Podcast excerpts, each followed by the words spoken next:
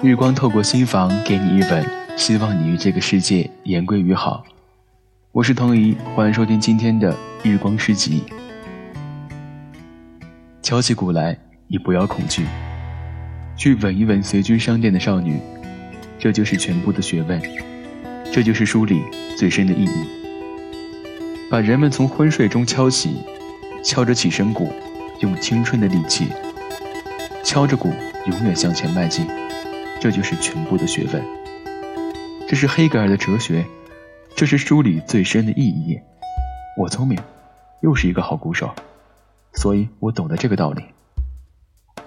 在我极端阴暗的生活里，曾闪烁过一个美丽的青姿，而今这青姿已经消失，我眼前尽是茫茫的黑夜。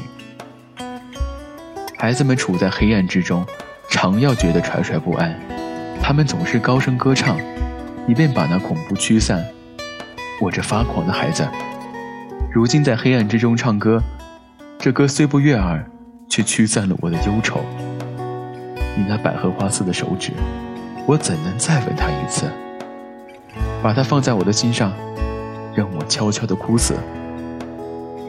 你那紫罗兰的明眸，日夜在我面前浮起，这可爱的闭塞之谜，我弄不懂它的意义。心，我的心，不要被爱，你要忍受命运的安排，严冬掠去的一切，青春会给你还来。你还是那样绰绰有余，世界还是那样美丽多彩。我的心，只要你情之所钟，你都可以尽量去爱。浪漫的唯一女神应该是一个自由的、不矫揉造作的、真正的女孩子。不应该是苍白的尼姑和夸耀门阀的骑士小姐。